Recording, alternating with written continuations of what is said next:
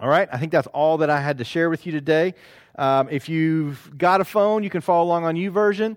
If you don't, if you've got a Bible, we are primarily going to be in Matthew chapter 25. Um, we're starting a new series called Parables. I've been looking forward to this series for quite a while. It's very different than what we've been talking about over the last over a year. We've been kind of in a similar vein, but we're kind of backing up here and we're not going lightweight. If you're here thinking, oh, parables, fun stories in the Bible, I, am going to tell you if you read the parables and study them, they are not fun stories. They are intense stories. If you read them and you go, oh, that's a fun story, you probably have missed the point of the parable. All right? So uh, you're going to have to kind of buckle your seatbelts because we're going to be hitting some of these hard. And today I'm going to, we're going to cover one today, and then I want to talk to you a little bit about why Jesus spoke in parables and why that is important for you and for me, why he chose this way. That in and of itself demonstrates and teaches us something about following him that we have to truly grasp in order to walk with him well. And uh, as we go through, I, you know, as I think about the lessons of Jesus, one, if, if you are not on a reading plan, and I, I, I know some of you are with me on YouVersion, and we kind of see what each other's doing, and I read your reading plans, and you like do three reading plans at a time, and I, I can't do that. Maybe once I used to be able to do that, but it's hard for me to hold one, you know, coherent thought most of the time. To go two or three at the same time, I can't really do that. But if you're not on a reading plan, you know what a great reading plan to do is? You don't even need to go on YouVersion. Uh, you don't have to do anything special. Go out and buy a book. Is to start in Matthew and go through the Gospels and read everything in red. Just decide I'm going to skip all the black stuff. I'm just going to read the red stuff. And if you will read all of the words of Jesus, because when script, most of your Bibles, not all, some translations don't use red uh, text, but most of your versions of Scripture translations will highlight the words attributed to Jesus in red. If you will read his words, it will change your life. Because Jesus did not mix words, we mix words we at times apologize for Jesus' words because we feel like he's being a little too direct, a little too tough, a little too hard on people. But if you will go through and just read the letters in red, you can do it. Uh, it will change the way you understand Jesus and what it looks like to follow him. His parables, similarly, are very indirect messages, but once you get to the core of what he's trying to communicate, it cuts straight to the core. All of Jesus' word has, had an edge to them. They all were meant to force a person to make a decision between one choice and another. And in fact, when, when we in our, our church culture, we constantly feel the, the pressure, all churches feel the pressure to be growing. We have the pressure to, to, uh, for our programs to grow and to see our youth program grow and our children's program grow and our worship attendance grow. There's a pressure because something in us says that means we're doing something right. Jesus didn't really take that approach. In fact, as more people come, the more direct he got so they would leave. It was really kind of an amazing thing. Jesus never tried to get people to come to something. He was like, So you're here. Okay, well, if you're here, let me tell you something. And then he'd be like, Where'd they go? Where'd they go? And at one point, even turning to his own uh, uh disciples and saying, Are you leaving too? So Jesus' words are incredibly direct. But parables are a little bit different. There's a different purpose in those. And, you know, as I was thinking about the, the parables, it's kind of like parenting. When your kids are little, they're kind of growing and, and you know, they, they really don't have a grasp of the world. Most all of your lessons are direct, right?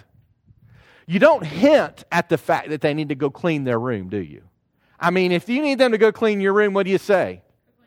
go clean your room. I mean, that's pretty direct, like now. And then, you know, I'm taking my belt off if you don't, you know, don't get mad at me for saying that. But, you know, I'm taking my belt off if, you know, you don't go clean your room. So you're very direct when they're younger. All right? I don't, I, we don't hit our kids with a belt. So don't, don't send me emails or send CPS to our house. We don't do that. But, uh, but you're direct. But also, as they grow older, our lessons become more indirect. And the reason for that is because if we just are constantly through adulthood saying, This is what I want you to do, we never allow them to grow and develop into their own person, and they're just obeying us all the time. which I don't know what your experience is. My experience in being a teenager was that that didn't work well for me. I was not a very obedient teenage child. So if you are not, you should do better about that, better than I did. As they get older, a lot of the things we try to teach, we try to communicate in different ways. We hint, we give examples, we demonstrate. We don't necessarily just go straight to the core. Instead, we expect them to do some of the work of figuring this out because they ultimately have to figure it out themselves if they are going to embrace it as theirs. If they're just doing what mom and dad says, that's not a good way to live life because as soon as they get out the door, you're not going to be there telling them how to live their lives. They've got to figure out how to make good decisions in the world. And this is one of the ways that they do it. Similarly, Jesus in the beginning in opening conversations was very direct. He got right to the point. But for those that kept pressing in and wanting to know more, he became more and more vague. He began telling stories, and the message was in the story. But if you weren't really committed to knowing what Jesus was saying, you would just stick with what's right on the surface of the story. Oh, that's an interesting story. I, I, I love to plant tomatoes. I love his story of the sower. It's about planting tomatoes. No, it's really not about planting tomatoes. And if that's all you get out of it, then you've missed the point. And we'll get to this in a minute, but that's kind of why. Because when we get to the parables, Jesus only meant those for those who were serious about following him. Everyone else would go, Oh, that's a neat story. That's interesting. I can relate to that. But they will miss the deeper point he was trying to make. So there's a ton of parables in Scripture. And as we look through those, there's literally over 40 that we could go through. And we're not going to do all, all of the parables that we can find, but we're going to go through several. But we're going to begin with one of his most difficult ones today. Because Jesus, in being direct, his choice was to force people to decide do I really love and want to follow him or not? He intended to literally turn the world upside down. Now, what's so interesting about Jesus' approach is that you could read all about him and completely miss that point. You could know a lot about Jesus, know a lot of stories about Jesus, and miss how subversive the gospel is to the world. Jesus' goal was not to entertain, it was not just to get people out of this world and into heaven one day. It was literally to change what was happening in the world. When we look at his teachings, we look at some of the things that he said, they were not feel good things. Now, Jesus was, uh, uh, Jesus was a, a great uh, teacher and a prophet and a great man of compassion and love and grace and mercy. But he also said things like, You need to leave your father and mother if you are going to follow me. You've got to love me more than them. He also said things like, You need to pick up your cross and you need to follow me. Jesus was direct whenever he said, If you want to save your life, you have to die to yourself. And he would say these things that don't feel very loving, they don't feel very fun, they don't feel very exciting. And if you're looking to add something wholesome to your life, but not replace your whole life, then we can't really accept all of his teachings. Jesus goes so far as to say some people that even call him their Savior, and one day they are going to come before him and he's going to say, Depart from me, I never knew you. So we like the stories of Jesus with the children on his leg, and he's saying, Oh, bring the children to me. We love those stories, but when we really get into the deeper teachings of Jesus, they were subversive to a culture that would embrace religion but reject him. And so as we go through these, some of these may touch you more dramatically than others, and some of some of these, you know, you may think, "Oh, that's interesting. I don't know if I've really thought about that." But wherever it is throughout the parables, what I want you to do is to look deeper and deeper, not just inside of what did he mean, but what does that mean for you? The literal definition of parable comes from the Greek word paraboleo, and it means comparison, illustration, analogy, We often describe it as simple stories to communicate a timeless or a spiritual lesson. It was always used to talk about a spiritual lesson, but now the word parable is kind of skipping out of the Christian vernacular and is now being used in other places to talk about modern day parables and things like that outside of spiritual truths. But primarily it's been used to describe simple stories that convey a deeper meaning. So as we go through this, we're going to begin with Matthew chapter 25. Because if we're going to understand most of his important lessons and why he spoke in parables at all, we have to understand this parable that we find beginning with verse 31. Jesus didn't just talk about eternal life in heaven, he also spoke about what's going to happen when he returns because he promised, I will be back. Matthew 25, 31 says, When the Son of Man comes in his glory, and all the angels with him. Then he will sit on his glorious throne. Before him will be gathered all the nations, and he will separate people one from another as a shepherd separates the sheep from the goats. And he will place the sheep on his right, but the goats on his left.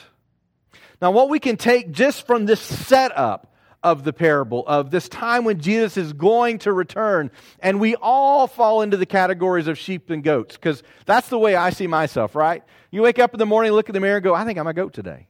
I, I've never thought that. Maybe you have thought that. Maybe you have thought that about somebody else. You are a goat today. And uh, some of you, you know, Jonathan likes to tell us he's the goat. Not the same thing. Not the same thing. Um, and but as we look, Jesus is literally saying you're going to fall into one of two camps. No hybrids here.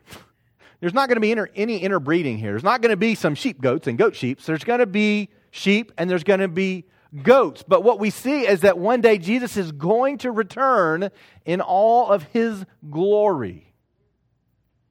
He is returning in his glory and he is bringing his angels not only to rule but judge all of humanity. Now, in our culture, judgment is looked upon as very negative. The only people who like judgment are the people who like to put themselves in the seat of judge. Amen? Nobody else likes it. I don't like to be judged. You don't like to be judged. I don't like anybody to tell me I'm not doing something right. I like to think I'm doing everything right. Otherwise, I would not be doing it. But the truth is, that is not the reality in which we have been born in, in which we have been called. Jesus is returning. He's returning with his angels, which is an important distinction, and he is coming to judge. We all fall into the camp of we're either sheep or we're goats. Now, when you're talking about authority and you're talking about kings and crowns and emperors and pharaohs, the fact that he separates one on the right, that's my left, your right, and one, you know what I, you know what I'm trying. And directionally challenged when I'm facing you. That's right. On the right was the place of honor. You've done something right. You've done something good. I want to honor you. I am pleased with you. Come to be on my right. If you're on the left, that is not a good place to be because that means something's gone wrong. You are not in a place of honor. You are likely in a place of judgment. And so he says, and this time he's going to separate the sheep from the goats, which means you are one or the other. You are a sheep or you are a goat. In, in Matthew 25, we go back to verse 34 and we pick it up. It says, Then the king will say to those on his right, the sheep, Come, you who are blessed by my Father, inherit the kingdom prepared for you from the foundation of the world. For I was hungry and you gave me food. I was thirsty and you gave me drink. I was a stranger and you welcomed me. I was naked and you clothed me. I was sick and you visited me. I was in prison and you came to me. Now, this is very interesting because some of you grew up in a religious system that said to honor Christ and to be seen as a good Christian does not fit into this characterization in which Jesus is giving. Basically, you probably grew up in a system that said you don't ever mess up. Who grew up in that kind of a system? Yeah, I never did well in that kind of a system. If I'm not allowed to mess up, I don't really know what to do because I'm really good at messing up. much of my learning is not proactive, it's reactive. I have messed up and I try to learn a lesson from it, and then there are some lessons I just struggle to learn, you know? But a lot of us grew up in the system that in order to honor Christ and in order to please Him and in order to have a relationship with Him, it means that you need to get cleaned up. You need to look like you have your act together and you need to do all the right things. But interestingly enough, when Jesus talks about the separation of the sheep and the goats, He doesn't say any of that. He doesn't say anything about what you're doing within the church. He doesn't say anything about what you're doing in the rest of your life. He doesn't say anything about how much sin you struggle with, how much temptation you deal with. Interestingly enough, that is not what Jesus says. The sheep are where they're at because of the way they live their lives in ministering to Him. That's an incredible thought. It's an incredible statement, especially if you come from a very strict, fundamental background because that's completely opposite of what you have been told.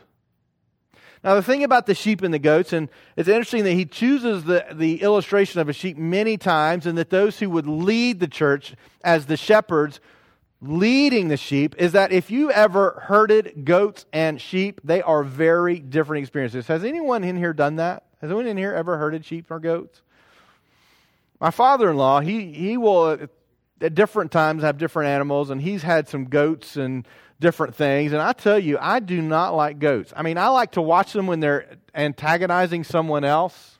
I love those videos of mean goats. Just Google mean goat, and you'll find. I tried to get one, but I couldn't pick one that I really liked. But Google mean goats, and you'll just, it's fun to watch them kind of, you know, butt up to somebody and uh, hit a car or whatever. Goats are not enjoyable creatures to have. And I don't know what the deal is right now, but now all of a sudden there's like these miniature goats. Have y'all seen all this? Everybody's buying these miniature goats to have in their house, and I think you are absolutely nuts. Because little miniature goats grow up. And the more they grow up, the more ornery they get. Goats were not something that you really loved to, uh, to have. They didn't bring a great profit to you, although they did serve a purpose. Sheep, on the other hand, did all kinds of things for you. You could make clothes out of sheep. You could make all kinds of fabrics and thread out of sheep. You could use them for food if you needed to. But they had all kinds. You could eat goats too. I remember one time I went to Jamaica, and they have a lot of goats in Jamaica, and we went to Burger King because we had eaten all of the indigenous foods for a long time, and the, the, the burgers at Burger King in Jamaica were made out of goat. I was like, I can't eat this. I cannot eat this. And you know, you know how thick a you know how thick a Burger King burger is? It was pink on the inside. I was like, I did not want a medium rare goat burger from Burger King. But you know, you can eat a goat. It's not advisable, but you can. I'm a pamper princess. I get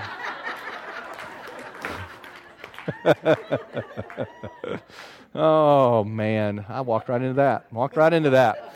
Um, but sheep also do have the unique characteristic of being willing to be led. Which is where much of the illustration of why we are compared to sheep if we are his children, if we are following him, if he is our Savior, is because Sheep need to be led. This is one of the reasons that so many people reject Christ. It's not because they reject heaven, it's not because they reject the need for something more in their life. What they're rejecting is that submitting to the place of following rather than being the leader. Because we all, at our core, want to be the leader. We want to be in charge. We want to be the one that gets what we want. We want to orchestrate and figure out how to make the world the way we want it to be. But a sheep doesn't do that. A sheep follows its shepherd. And Jesus says, I think it's so interesting, the description of what it looks like for this group of people that are described as, as sheep. They feed the hungry, they give relief to the thirsty, they welcome the stranger, clothe the poor, care for the sick. They visit the captives. You know, as we look through this, this is not a laundry list of things that you need to now go do. The point of the parable is not you know what? Now, here are the things that make you a good Christian. Now, go and do these things. That is not the point of the parable. The point of the parable is when you know Jesus, these are the activities that you begin to do.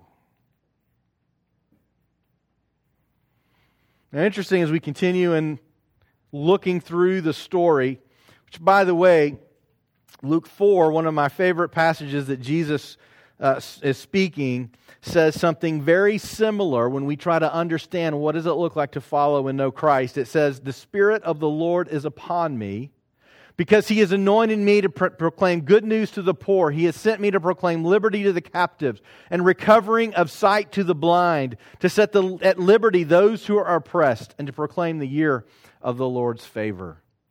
Jesus said, It is for this purpose that I have come to reach out to people that are in distress and in need we get an interesting response because in this parable, apparently, people are kind of a part of this and watching, and the sheep kind of pipe up and ask a question. The righteous will answer him, saying, Lord, when did we see you hungry and feed you, or thirsty and give you drink? And when did we see you a stranger and welcome you, or naked and clothe you? And when did we see you sick or in prison and visit you? And the king will answer him, Truly I say to you, as you did it to one of the least of my brothers, you did it to me. Which I just find fascinating. And the more I spend time in this parable, the more fascinating I find it. One of the things I think is so interesting, and I just I know this is true because I see it over and over again. Have you ever known somebody who likes to tell you all the good stuff they do? Aren't they fun? Aren't they enjoyable people? Because isn't there always a hint right on the other side of that that you are not as good as they are? Every time somebody wants to come up and tell me all the good things they're doing, I, I just I kind of go, step back a minute. And I think it's really when Jesus is talking about the Pharisees, when he says, you know, you kind of get your reward when you talk about how good you are. Your reward is that people look at you and go, oh, you seem to be a good person. And yet there's a greater reward in which Jesus looks down and says, Well done, my good and faithful servant. Come be with me for all of eternity. That's a greater reward. And some of the people I find are the most giving, the most Godly people are the people that wear it the least on their sleeves. When you come out here and you want to let everybody know how good a Christian you are and how much you do and all of that, I, I, you, you've already lost everybody around you. You've already lost them. And I find it interesting that in this parable, Jesus recognizes this because this group is like, uh, thanks. When did we do that? I think that's fascinating. That those who are the righteous have accepted a way of life and they don't even realize it. They don't even realize it. This is what I think is one of the crucial differences in Christianity today and following Christ in that day. Because we make so much of it about effort and rules. And we've got to be the right kind of person. And we got to do the right kinds of things. And we got to make sure we don't do all the wrong kinds of things. And then we try to live our lives that way. And some of those people are going to get in front of jesus. He's going to say day i never knew you. But i went to church all the time. And i was working hard on this stuff all the time. I mean these other people weren't doing the things that i was doing. I was there. And what we find in this parable is it's not so much about what you have committed to do as much as how much your heart has been transformed.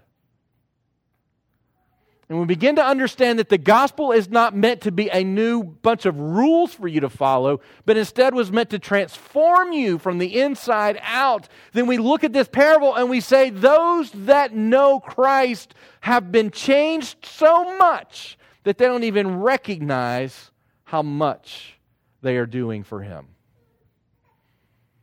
It's an incredibly challenging parable.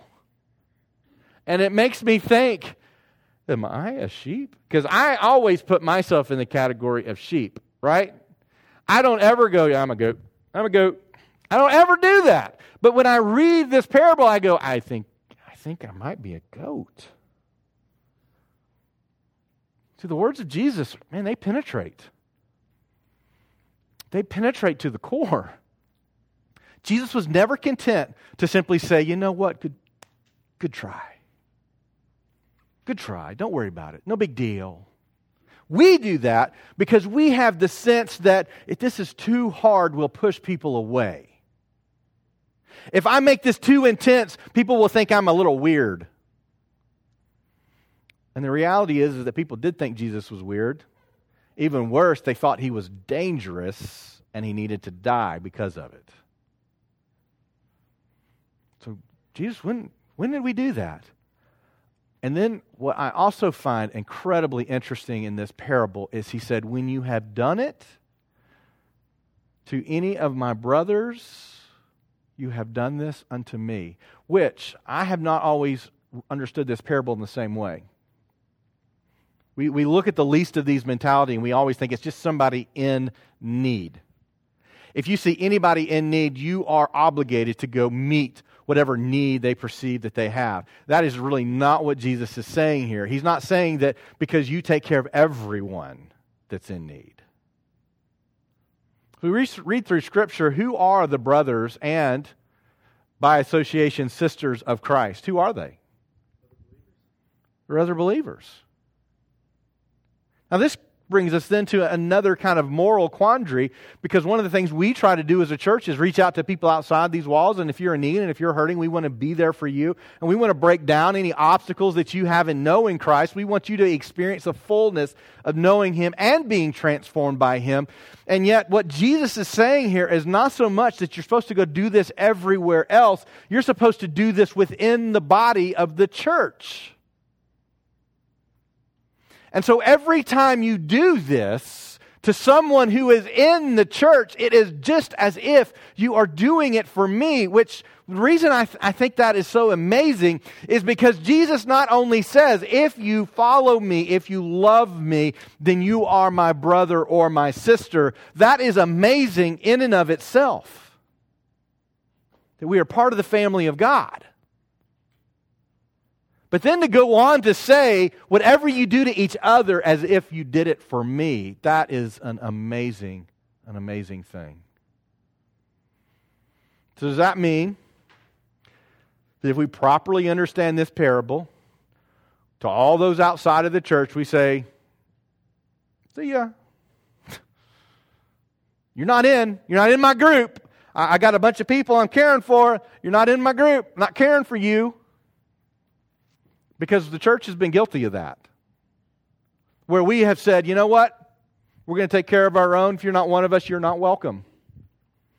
That was never Jesus' response. The same Jesus who said, Depart from me, I never knew you, also sat down with a Samaritan woman and told her, You know what? Today you can be healed of all of this. Go and sin no more. He also came to the rescue of a woman who was caught in adultery and he stopped the masses from stoning her. It was amazing how Jesus managed this tension between grace, love, and mercy and accountability. He managed it way better than we do. What we have a tendency to do in the church is move towards the grace, love, and mercy stuff because most people don't get upset about that.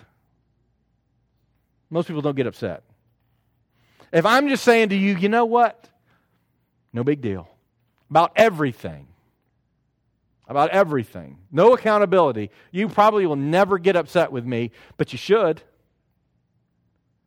Because once you get stuck in that way of living life, it does not bring any rewards, only pain. It's one of the reasons we have to constantly be in tension between what is true and real and just, and also what is loving and compassionate and merciful. It's a tension that we all have to find, and you're going to see throughout our study of the parables, you're going to see that there's, that tension is not always easy to resolve within us. But it also points to the picture in which Jesus said, We're not necessarily going to win people into the kingdom by meeting their every need. Because then they fall in love with us and not with Christ. But what he says is, by the way that you are loving each other, it is going to be so subversive to the way that the culture loves itself that they will be drawn to Christ.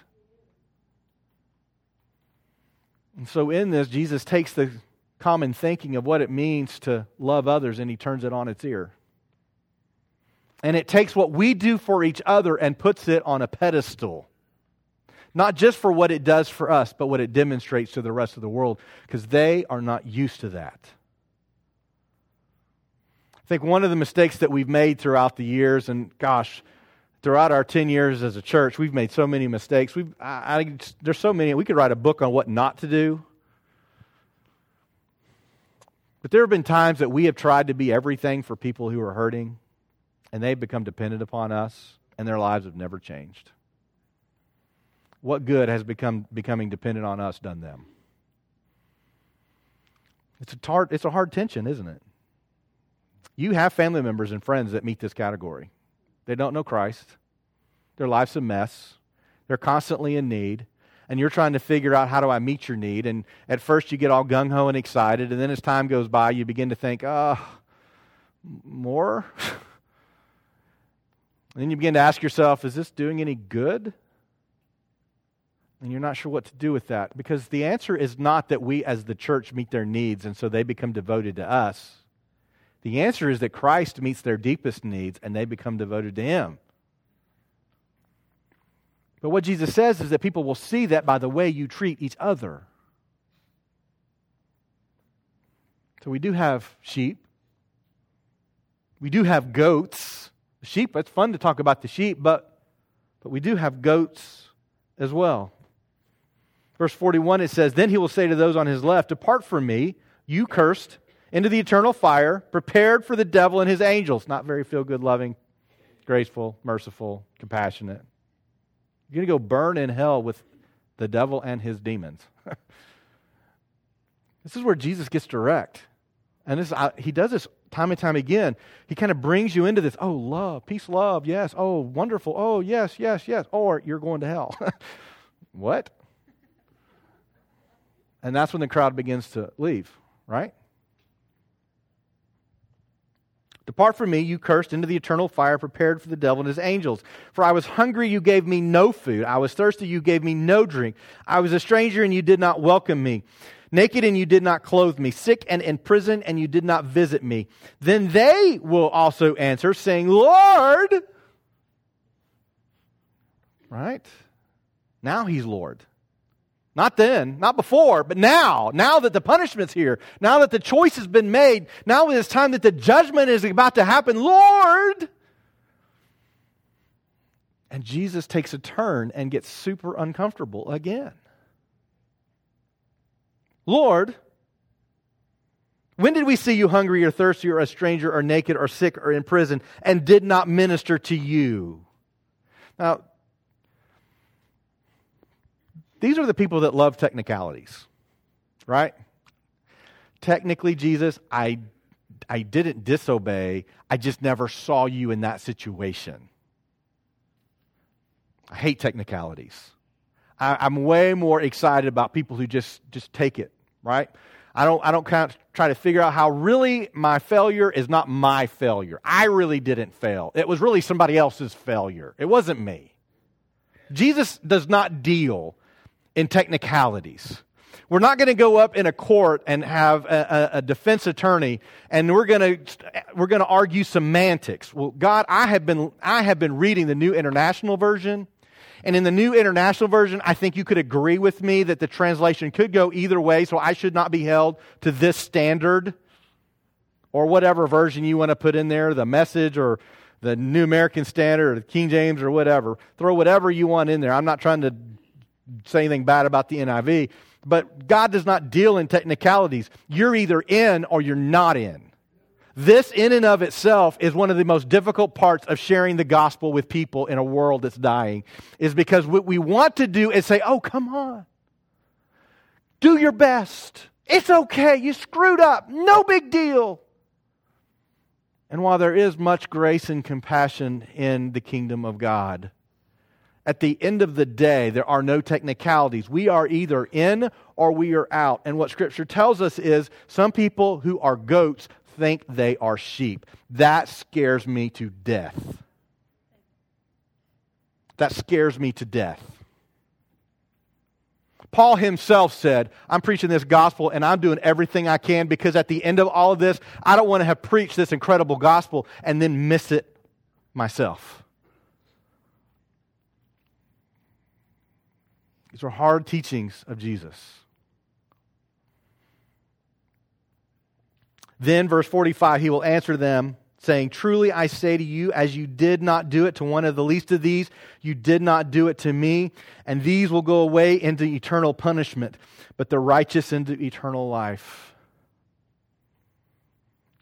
Again, oh, Jesus, did you have to say that?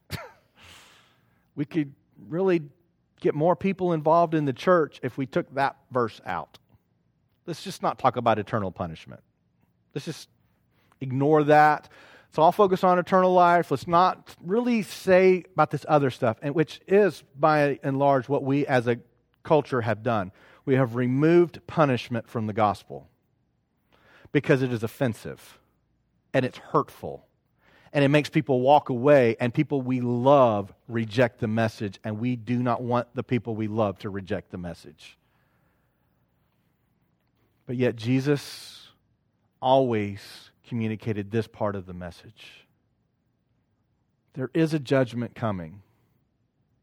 We are not going to be able to argue semantics to get us out of the coming judgment if we have not been transformed. Either we are or we're not. This is one of the hardest realities to accept in the world today. And it's the reason why many people say Jesus or God is not loving. Because a loving God wouldn't even have this possibility.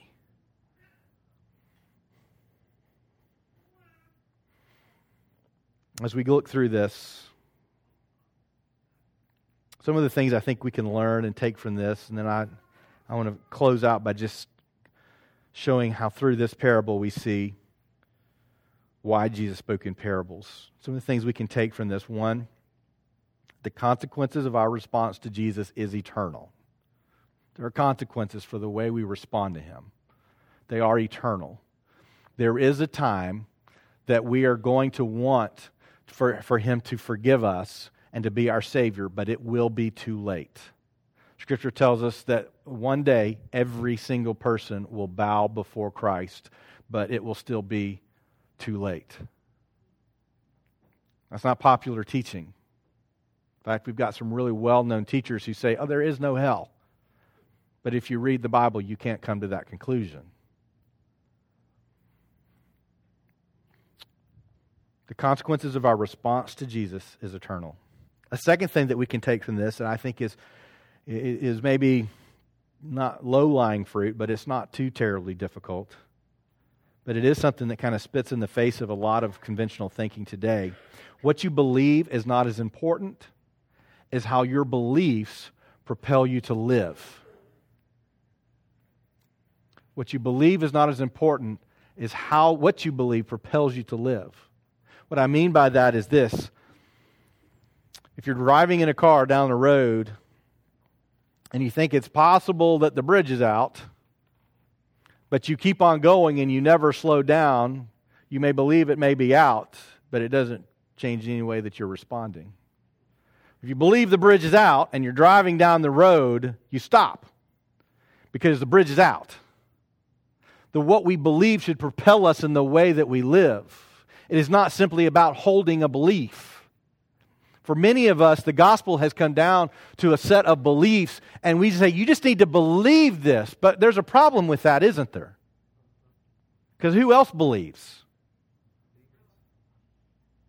The demons, the fallen angels, Satan, the enemy. It, he believes.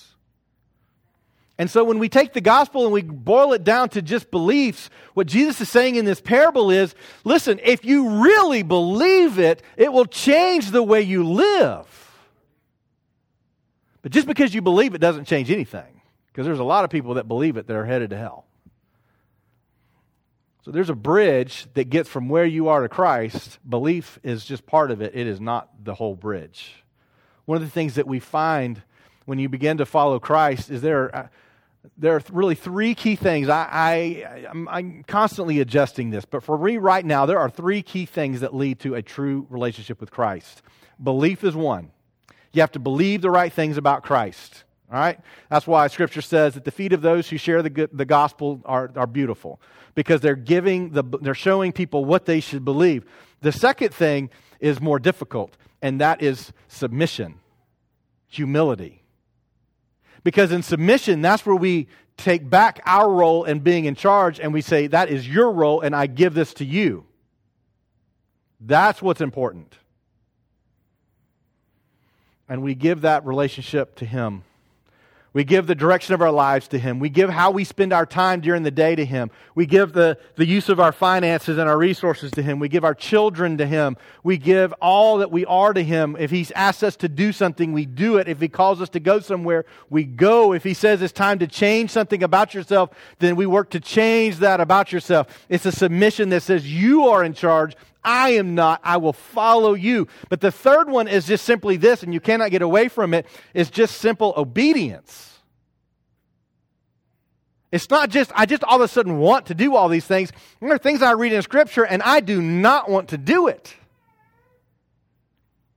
But when I submit to Him and I believe the things about Him are true, there comes a time you just got to obey. And in that, our heart is transformed over time, and for some, on the spot. For me, the thing that led me to a radical transformation in my relationship with Him was absolute submission. I gave up. I tried to do it my own, I gave up. So, what you believe is not as important as how your beliefs propel you to live. Some of you think, well, I, you know, let's not get into this social justice stuff. It's not really about how you live. Do you know why Sodom was destroyed? You've been told it was for sexual immorality or homosexuality or I don't know, whatever list of things have been gone. Do you know that is not why God destroyed Sodom? I mean, some preachers will go so far as to say, well, because of homosexuality in our country, God's going to destroy us like Sodom and Gomorrah. Well, I do think God could destroy us just like Sodom and Gomorrah for the exact same reason he destroyed Sodom. Did you know that? Scripture tells us why he did it. It's found in Ezekiel chapter 16. It says, As I live, declares the Lord God, your sister Sodom and her daughters have not done as you and your daughters have done. Behold, this was the guilt of your sister Sodom. She and her daughters had pride, excess of food, and prosperous ease, but did not aid the poor and needy. They were haughty and did an abomination before me, so I removed them when I saw it. If that doesn't convict you about the way you live your life, oh my gosh, you need to read it again. They were destroyed not because of sexual immorality. They were destroyed because God had given them everything to love others well, and they kept it for themselves. That'll throw a wrench in your understanding of Sodom and Gomorrah. See, the way our beliefs propel us is important. I'm running out of time here. I'm out of time.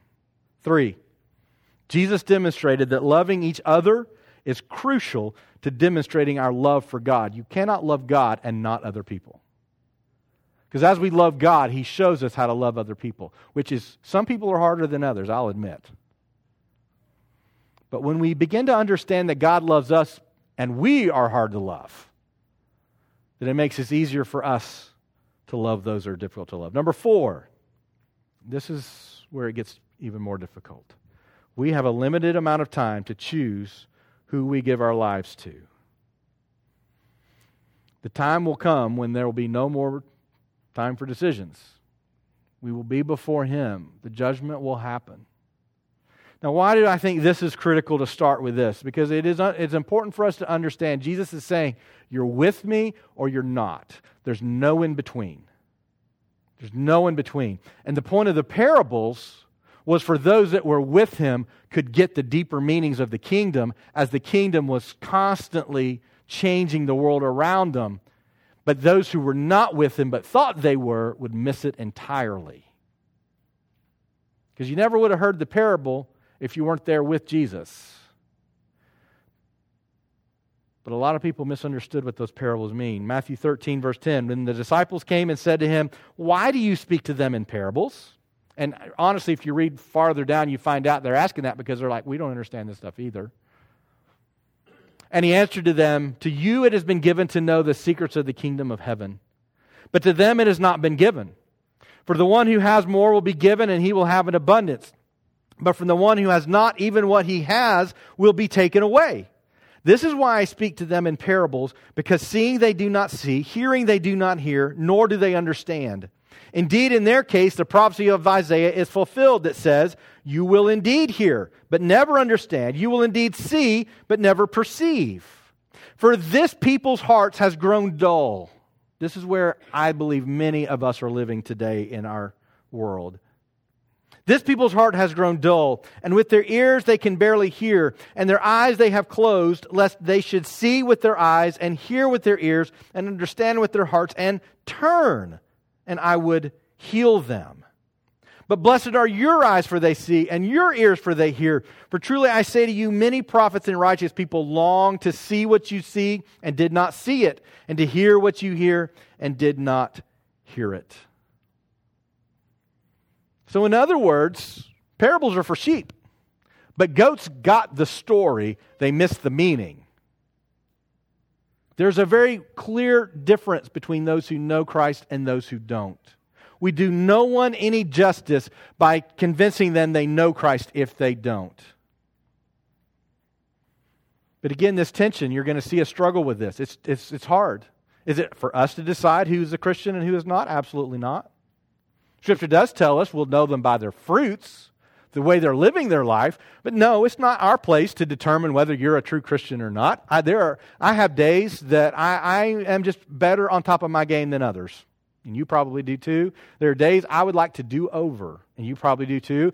And certain parts and instances of my life that if people only saw that about me, they would not have good things to say about me. We all have those times. But overall, either we are in or we are not. There's great grace when we mess up.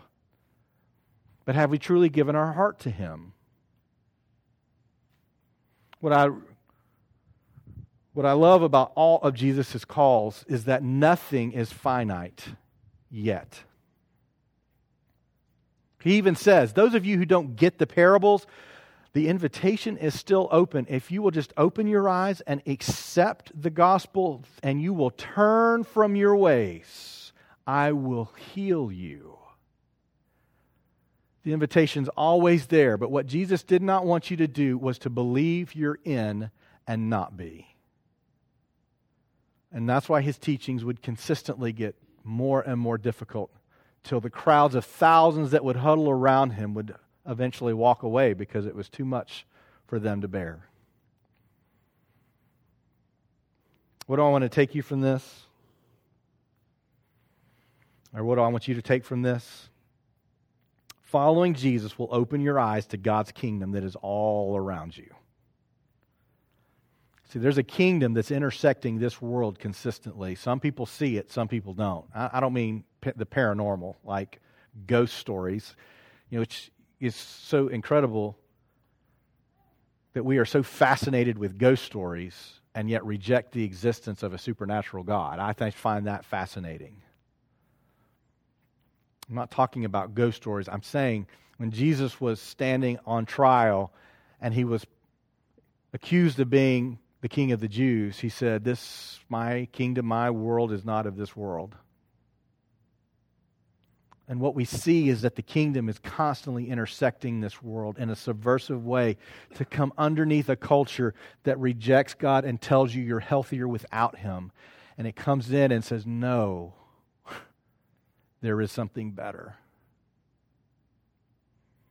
So, how we do that and how we practice that moving forward it's going to be a challenge. If you are at a place and you're like, I don't know if I'm a sheep or a goat. I don't know. I come to church, but I don't know if I'm a sheep or a goat. Guess what? The Holy Spirit is given to you so that you can know. He wants you to know. And there's a difference between having a bad day and having a life that's still not focused on Christ. But the invitation to turn is always there. Let me ask you this. As you leave today, maybe you need to be thinking about that final judgment. You need to be thinking about, am I a sheep or a goat? Or maybe you're confident, I, I am not a perfect Christian, but I do love Christ, and He is the most important thing to me. Maybe that's where you are. If that is, I would ask you to consider this week what are the indications that Jesus says are the sheep? Are you looking around for opportunities to love others, care for others, meet the need of others? Are you evaluating people not based on what have they done, but what do they need? Are you looking to be a person that brings healing to someone, or are you standing back making sure everybody knows that somebody screwed up? There's a different way to approach this life, and I would encourage you that if you are going to follow Him, that means we have the privilege and the opportunity to look for those in need and to care for them. And when you do that, Jesus says it is as if you are directly caring for me. Whenever you're coming and you're here to serve in children's ministry, I, am going to tell you something. I know, I know how it goes. You've had a hard week, you're tired, the kids argued all the way to church, and then you're supposed to have something to share with these kids that you're ministering to. Maybe it's not kids, maybe it's students, maybe it's uh, your small group. And you're like, I got to have something ready for these people, and right now all I want to do is crawl in a hole and die or just disappear at least. I, I mean, I, I get it. But do you look at your opportunity for service as this is ministry to Jesus? This is ministry to Jesus. If we have to get a, an earthly reward for everything we do, we're going to burn out because guess what? There's not that many rewards. But if this is my ministry to Jesus, does that change the way you view your service and you view your time and the, you view your gift of your resources for others? As we go through this, my prayer for myself and for you is that we would be sheep. I tend to lean to the goat side more than I'd like to admit. But God is still making that call. If you will just reach out to me, if you will turn from your ways, if you will just follow me, I will heal you and make you whole. And we find that what Jesus wanted all along was not for us to participate in religious activities, but what he wanted from us was our hearts to be changed and for us to live in the world differently than the rest of the world lives. That good fruit demonstrates that he has done a change in us.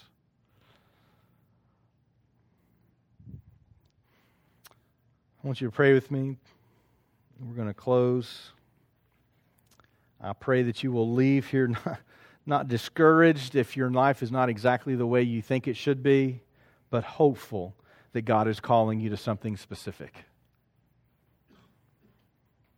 If you can fall on the side of the goats and the condemnation of the goats, I pray that you will have the opportunity to instead realize that He's calling you to something better and something different, to healing, to hope, to wholeness, and to love. If you're not sure you can do it, well, join the club. That's why we have the Holy Spirit to empower us, to gift us, to motivate us, and to make up for our weaknesses. Look for your opportunity to love others well and recognize that Jesus gave us that example with his death on the cross. Father, God, some of these teachings are just difficult. They're difficult to not just understand, but diff- difficult to accept. Father, I pray that those that are in this room, they would, they would experience you in a way that is transforming, not just an activity. You would be on our hearts and our minds constantly, never ending throughout the day. You would become our priority, the me- most important thing in our lives, even more important than our families, more important than our jobs. And that whenever you call and reach out and you give us a calling upon our lives, we will follow faithfully. I pray that you would help us to open our eyes and see what you want us to see rather than just what we want to see. Open our ears to hear what you want us to hear and not just what we want to hear. And Father, I pray that you would help us as we step forward to follow your commands, to be obedient, to submit to your authority, and to know what is true and just about you. Father, I pray for those people that have come to our minds today thinking, I just don't think they know Christ, and I'm scared to death they're going to hit that time in their life when time is up and there is a time for judgment. I pray that you would give wisdom and discernment in how to share and care for that person or those people, whether they be family, friends, coworkers, neighbors, people they haven't seen in years, whoever it may be, that they you would just give wisdom and discernment on how they can care for them. Can be a good example for them. Can show them the love of Christ in a tangible way that will, will make a difference in their lives. Father, help us to follow you just as the sheep follow the shepherd. It's in Jesus' name we pray. Amen.